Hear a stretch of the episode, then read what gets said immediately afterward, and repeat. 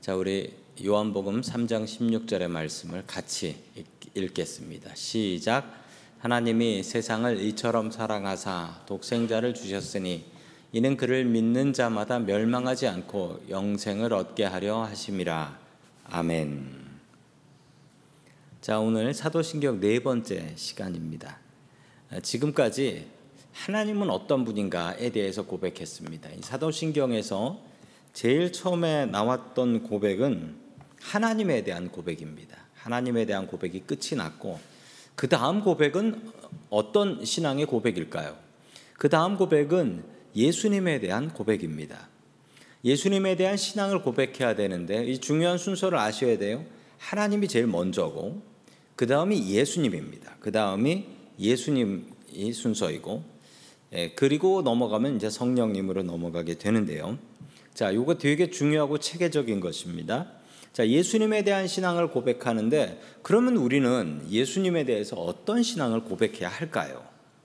자, 첫 번째 우리가 고백해야 될 신앙은 예수님은 독생자이시다, 이것을 고백해야 합니다. 예수님은 독생자이십니다. 자, 이 독생자가 무슨 말일까요? 이 말이 되게 어려운 말입니다. 왜냐하면 독생자라는 말은 오직 교회에서만 사용하는 말이기 때문에 이 말은 밖에서는, 이 독자라는 말은 있어도 독생자라는 말은 교회 밖에서 사용하는 말이 아닙니다. 우리는 교회에서 독생자라는 말을 참 많이 들었죠. 그러나 이 독생자가 무엇인가, 저게 도대체 어디서 온 말인가, 이거에 대해서는 그렇게 많이 배워보시지는 못하셨을 것입니다. 자, 이 이야기를 이해하기 위해서는 우리 요한복음 3장 16절의 말씀을 같이 다시 한번 읽으면서 거기에 있는 독생자의 의미가 무엇인가를 한번 생각해 보도록 합니다. 같이 읽습니다. 시작. 하나님이 세상을 이처럼 사랑하사 독생자를 주셨으니 이를 믿는 자마다 멸망하지 않고 영생을 얻게 하려 하심이라. 아멘. 여기 독생자라는 말이 나오지요. 하나님께서 세상을 이처럼 사랑하사, 너무너무 사랑하셨다는 거죠. 그래서 주신 선물이 무엇이다? 독생자를 주셨다. 예수님을 주셨다라는 것이죠. 얼마 전 뉴스를 보니까 한국의 어떤 목사님이 자기 아들에게 교회를 물려주기로 결정을 했대요. 그러면서 자기 아들이 독생자다라고 이야기하더라고요. 왜 독생자냐면 아들이 하나밖에 없으니까 독생자라는 거예요. 이 말이 맞는 말일까요? 틀린 말일까요? 당연히 이거 틀린 겁니다. 왜 틀렸냐면 그분은 독생자하고 독자를 헷갈리고 계신 겁니다. 이건 독자라고 해야 됩니다. 하나밖에 없는 아들이다, 그럼 독자라고 해야죠. 독생자라고 하는 건 큰일 날 일입니다. 왜 아들은 독자지 독생자가 아니라는 것입니다. 그럼 독생자라는 말의 뜻을 제대로 알아야 되는데, 뜻을 모르면은 내 아들이 하나밖에 없다, 그러면 독생자다, 뭐 이런 얘기를 해버리는 거예요. 그러면 안 됩니다. 자, 영어로는 이 독생자가 무엇인가 하면 one and only son이에요. 하나님의 his one and only son. 이 말은 오직 예수님께만 사용할 수 있는 말입니다. 성경에 예수님 외의 독생자라는 말을 사용한 다른 것이 없습니다. 아예 없어요. 예전에 다른 성경으로, 개역 한글 성경으로 아브라함의 아들 이삭을 독생자라고 잘못 번역된 적이 있어서, 그래서 그거 싹 바뀌었습니다. 싹 바뀌어가지고 새로 번역에는 예수님 외에는 독생자라는 말을 사용할 수가 없습니다. 그러므로 예수님 외에 다른 사람에게 독생자라는 걸 사용하신다면 그건 큰일 날 일입니다. 절대 사용하시면 안 돼요. 왜냐하면 하나님이 세상을 이처럼 사랑하사 주신 선물이 독생자 예수님인데, 이걸 뭐 아들 하나 있다고 해서 독생자다 이렇게 얘기하면 이거 큰일 나는 일입니다. 왜 이 독생자라는 말이 나왔을까요? 초대교회, 이게 사도신경을 보면요, 사도신경에 한 구절 한 구절마다 그 구절에 관련된 잘못된 믿음들이 있었습니다. 그 잘못된 믿음을 바로 잡기 위해서 한 줄 한 줄이 추가된 거예요. 그래서 이 독생자라는 것도 당연히 이것과 연결되는 잘못된 가르침을 가르쳤던 사람들이 있었습니다. 초대교회 이단들 중에 예수님의 신성, 디비니티라고 하죠, 신성을 의심하던 사람들이 있었습니다. 이 사람들은 예수님은 하나님보다 낮은 존재다라고 생각했어요. 그런 거 아닌가? 라고 지금 헷갈려 하시는 분들 계실 거예요. 우리가 성부 하나님, 성자 하나님, 성령 하나님 이렇게 역할로 구분해서 이걸 우리가 삼위일체라고 하지요. 역할이 다를 뿐 위격은 똑같다라고 우리는 신앙을 고백하는 게 맞습니다. 그러므로 우리가 아버지하고 아들이니까 아들이 아버지보다 낮은 거 아닙니까? 이렇게 생각하시면 안 돼요. 그건 우리 집 얘기죠. 그건 우리 집 얘기지 하나님의 관계를 이야기할 때는 하나님 예수님께서 하나님의 아들이시다, 독생자다라고 해가지고 하나님보다 낮구나라고 생각하시면 안 된다라는 거예요. 잘못된 생각을 하시는 분들이 예전에 이게 믿음을 잘못 고백하셨던 분들은 하나님의 아들이니까 아니 그래도 아들이면 아버지보다는 조금 늦게 태어났겠지. 아버지가 먼저 태어나고 그 다음에 아들이 태어나지. 이런 생각을 했다는 거예요. 이거 자체가 말이 안 돼요. 왜냐하면 하나님께서 태어나신 적이 없는데 예수님께서 그 다음에 태어나셔야 한다? 이것도 말이 안 되는 것이죠. 이렇게 생각했던 사람들은 더 나아가서 이런 오해까지 했습니다. 그러면 어쨌든 그 기간이 얼마인지 몰라도 하나님 계시고 예수님 태어나시기 전에 안 계셨던 기간도 있었겠네? 이런 생각까지 한 거예요. 그러면서 이분들이 무엇까지 주장을 했냐면 그러면 태초에 하나님께서 천지를 창조하실 땐 예수님 안 계셨네? 이 생각까지 하게 되었다라는 것입니다. 잘못된 생각이에요. 독생자라는 말을 오해한 것인데 이 비유기 때문에 우리가 이 비유 속에서 제대로 된 의미를 찾아야 됩니다. 이 독생자라는 말이 헬라어예요. 헬라어. 왜냐하면 신약 성경은 이 헬라어 그리스 말, 고대 그리스 말로 기록이 되었는데 그 헬라어에 보면 이 독생자라는 말은 모노게네스라는 말이에요. 이걸 영어로 번역을 하면 비가튼이라는 것으로 번역이 됩니다. 자, 그래서 이 모노게네스의 뜻을 알아야 되는데 왜냐하면 모노게네스라는 뜻을 알아야지 비가튼이라고 하면 태어난이라고 해서 하나님이 먼저 계셨고 그 다음 태어난 거구나 이렇게 생각을 하게 되는데 이 모노게네스의 뜻은 태어났다라는 뜻이 있는 게 아니고 모노게네스는 유일하다, 유일한 아들이다, 유일한 사람이다 요걸 강조하는 말이에요. 왜냐하면 아시는 것처럼 모노 하면 하나라는 뜻이잖아요. 하나밖에 없다. 이걸 강조한 말인데 이걸 영어로 번역하니까 누가 나아가지고 태어난 이런 뜻이 돼버렸어요.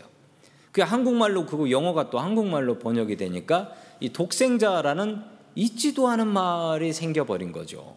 그래서 있지도 않은 말은 당연히 예수님께만 사용하면 되는 건데 이걸 잘못 생각하고 잘못 이해하면 안 된다라는 것입니다.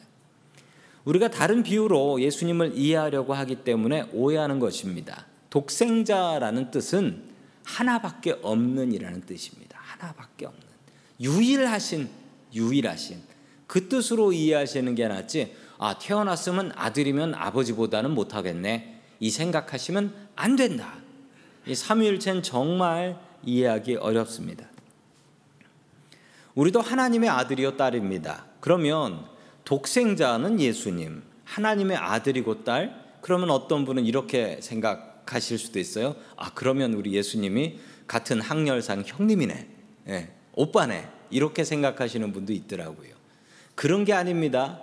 독생자, 모노게네스는 유일한 분이시다라는 것을 강조하는 말입니다. 독생자 예수님을 통해서 우리는 하나님을 아버지라고 부를 수 있게 되었습니다. 구약 성경에도 보면 다윗도 하나님을 아버지라고 부르기도 했어요. 그렇지만 이 구약 성경에는 아버지를 친근하게 하나님 아버지라고 부르는 경우는 찾아볼 수가 없습니다. 그런데 우리가 담대하게 하나님을 아버지다라고 부를 수 있는 이유는 우리에게 주신 독생자 예수님 덕분이라는 것입니다.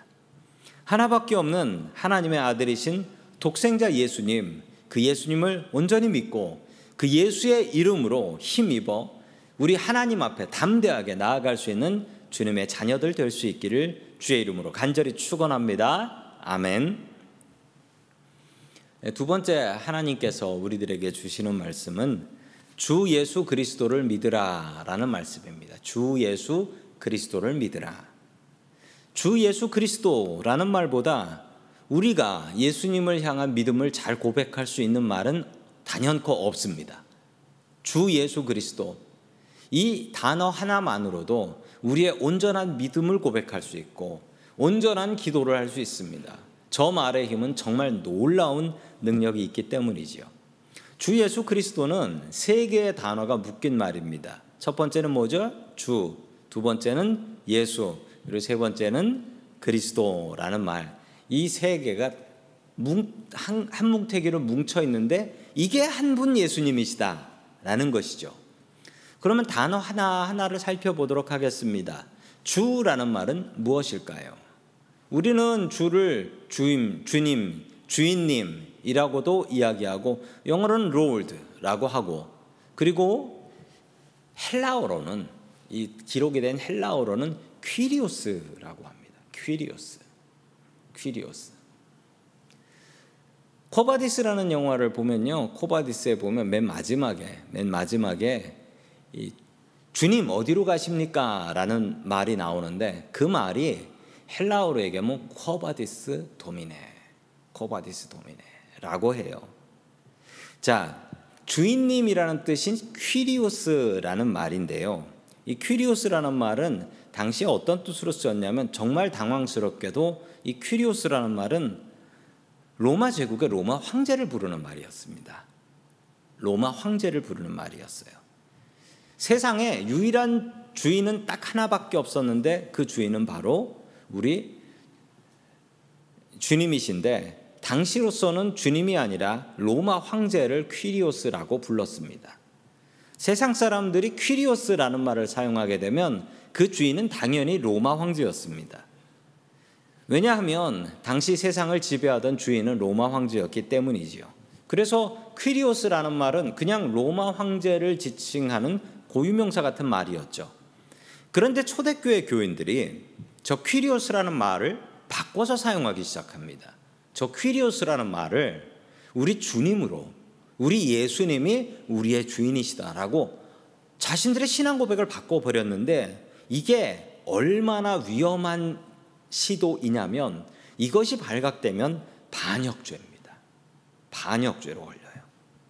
반역죄로 붙잡혀가 죽임을 당합니다. 그런데 초대교회 교인들은 붙잡아 가든지 말든지 퀴리오스를 외쳤다니까요.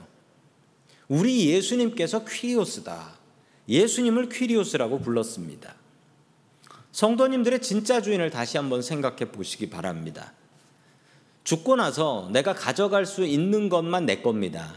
성도 여러분, 죽고 나서 가져갈 수 있는 게 뭐가 있을까요? 아니, 죽는 거의 문제가 아니라 제가 어제 이사를 했는데요, 이사할 때도 다 가져갈 수가 없더라고요.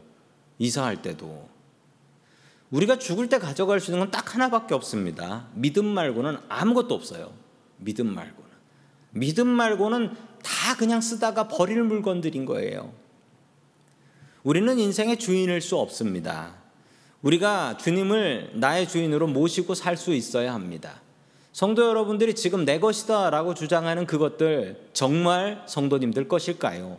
아닙니다. 주님의 것입니다. 나의 주님, 퀴리오스이신 나의 주님, 목숨 걸고 신앙 고백했던 초대 교인들처럼 성도님들도 이 주님을 이야기할 때 나의 주인은 주님이십니다. 이것을 고백할 수 있기를 주의 이름으로 축원합니다. 아멘. 주 예수 그리스도, 그럼 두 번째 말은 예수입니다. 예수. 예수를 이야기할 때 우리는 역사적 예수라는 말을 사용합니다. 신학교 가면 엄청 나오는 말이에요. 역사적 예수. 이건 좀 알아두시는 게 좋은 말입니다. 당시 사람들 중에 예수님을 부인하던 사람들이 있었습니다. 예수님을 부인했던 사람들은 어떤 사람들이었냐면, 이 아까 이야기했던 사람들의 반대예요. 독생자를 부인했던 사람. 독생자는 이 신성을 부인하고 사람이다, 아들이다 라는 걸 주장했던 사람들이고요. 반대로 예수님의 인성, 예수님께서 사람이셨다는 걸 부인하는 사람들이 있었습니다. 아니, 어떻게 하나님이 사람이 되시나? 그건 말이 안 되지. 그러니 예수님의 모습은 무엇이었나? 그냥 하나님께서 예수님인 척하고 세상에 나타나셨다는 거예요. 그래서 인간 예수는 없다라고 주장했던 거죠. 왜냐하면 인간 예수는 믿고 싶지가 않았기 때문입니다. 나를 구원하실 하나님이 인간인 예수? 아니 그러면 어린아이로 태어나셨으면 뭐 기저귀 갈고 뭐 그랬나? 아니 내가 그런 하나님을 왜 어떻게 믿을 수 있어? 이런 생각을 했던 사람들이에요. 자, 이 사람들은 2000년 전에 팔레스타인에서 인간의 모습으로 오신 예수님을 믿지 않았습니다. 인간의 모습으로 오시지 않았다면 예수님께서 우리가 당하는 고난, 인간이 어떻게 살기 힘들다는 것, 이거 알 수 없지요. 성도 여러분, 그래서 우리가 예수를 믿는다라고 하는 것은요, 2000년 전에 팔레스타인의 인간의 모습으로, 우리보다 못한 모습으로 오셨던 그 예수님, 그 예수님이 진짜 예수님이시다라는 걸 믿는 거예요. 그걸 어려운 신앙 용어로 역사적 예수, 역사 속에 진짜 있었다라는 겁니다. 역사 속에. 그래서 역사적 예수라는 말을 사용합니다. 우리가 예수를 믿는다라고 하는 것은 2000년 전에 오신 인간의 모습으로 육신으로 팔레스타인에 오신 그분을 믿는 것입니다. 그분이 진짜 오셨다라는 것을 믿는 거예요. 성도 여러분들, 역사적 예수를 믿으십시오. 역사적 예수를 믿지 않는 분들이 있습니다. 교회 다니시는 분 중에서도, 혹은 교회 다니지 않는 사람들 중에도, 그래 뭐 예수라는 사람이 참 선하게 살았다가 갔다더라 라는 것을 그냥 인정하는 사람들이 있어요. 그 사람들은 역사적 예수를 믿지 않는 것입니다. 주님께서 진짜 역사 속으로 들어오셨습니다. 역사적 예수를 온전한 믿음의 눈으로 고백할 수 있기를 주님의 이름으로 간절히 축원합니다. 아멘. 자, 주, 예수, 다음은 마지막 그리스도입니다. 그리스도는 무엇이냐? 그리스도라는 말은 헬라어입니다. 헬라어. 그래서 이 헬라어가 영어로 된 게 크라이스트가 됐죠. 크라이스트. 자, 구원자라는 뜻을 가지고 있습니다. 나의 구원자라는 뜻이죠. 똑같은 말로, 진짜 똑같은 말로 히브리 말로 메시아라는 게 있습니다. 자, 그래서 두 단어는 똑같은 의미인데 지금도 유대인들은 그리스도가 아닌 메시아를 기다리고 있죠. 예수는 메시아가 아니라고 합니다. 그냥 지나갔던 랍비, 선생 중에 하나다라고 유대인들은 믿고 있죠. 그래서 유대인들은 지금도 메시아를 기다리며 살고 있습니다. 우리는 항상 구원자를 생각하며 삽니다. 나의 답 없는 상황 속에서 늘 구원자를 생각합니다. 그리고 하나님께서 그런 구원자, 예수님께서 우리의 구원자 되기를 우리는 기대합니다. 교회 다니는 사람들만 그런 것 같진 않습니다. 왜냐하면 제가 영화 중에 제일 재미없고 한심한, 그런데 정말 인기는 많은 영화가 있어요. 그 뭐냐면요, 무슨 맨 시리즈예요. 뭐 슈퍼맨, 배트맨, 아이언맨, 뭐 그런 맨들이 나와요. 그 맨들이 하는 일들이 맨 똑같아요. 뭔 일이죠? 그냥 뭐 고통당하는 사람, 뭐 어려운 사람 있으면 슉 날아가가지고, 그 날아갈 때 뭐 복장은 그 바지 위에다가 뭐 입고 뭐 그러고서 날아가요. S자 해가지고 날아가서 사람들을 구해주죠.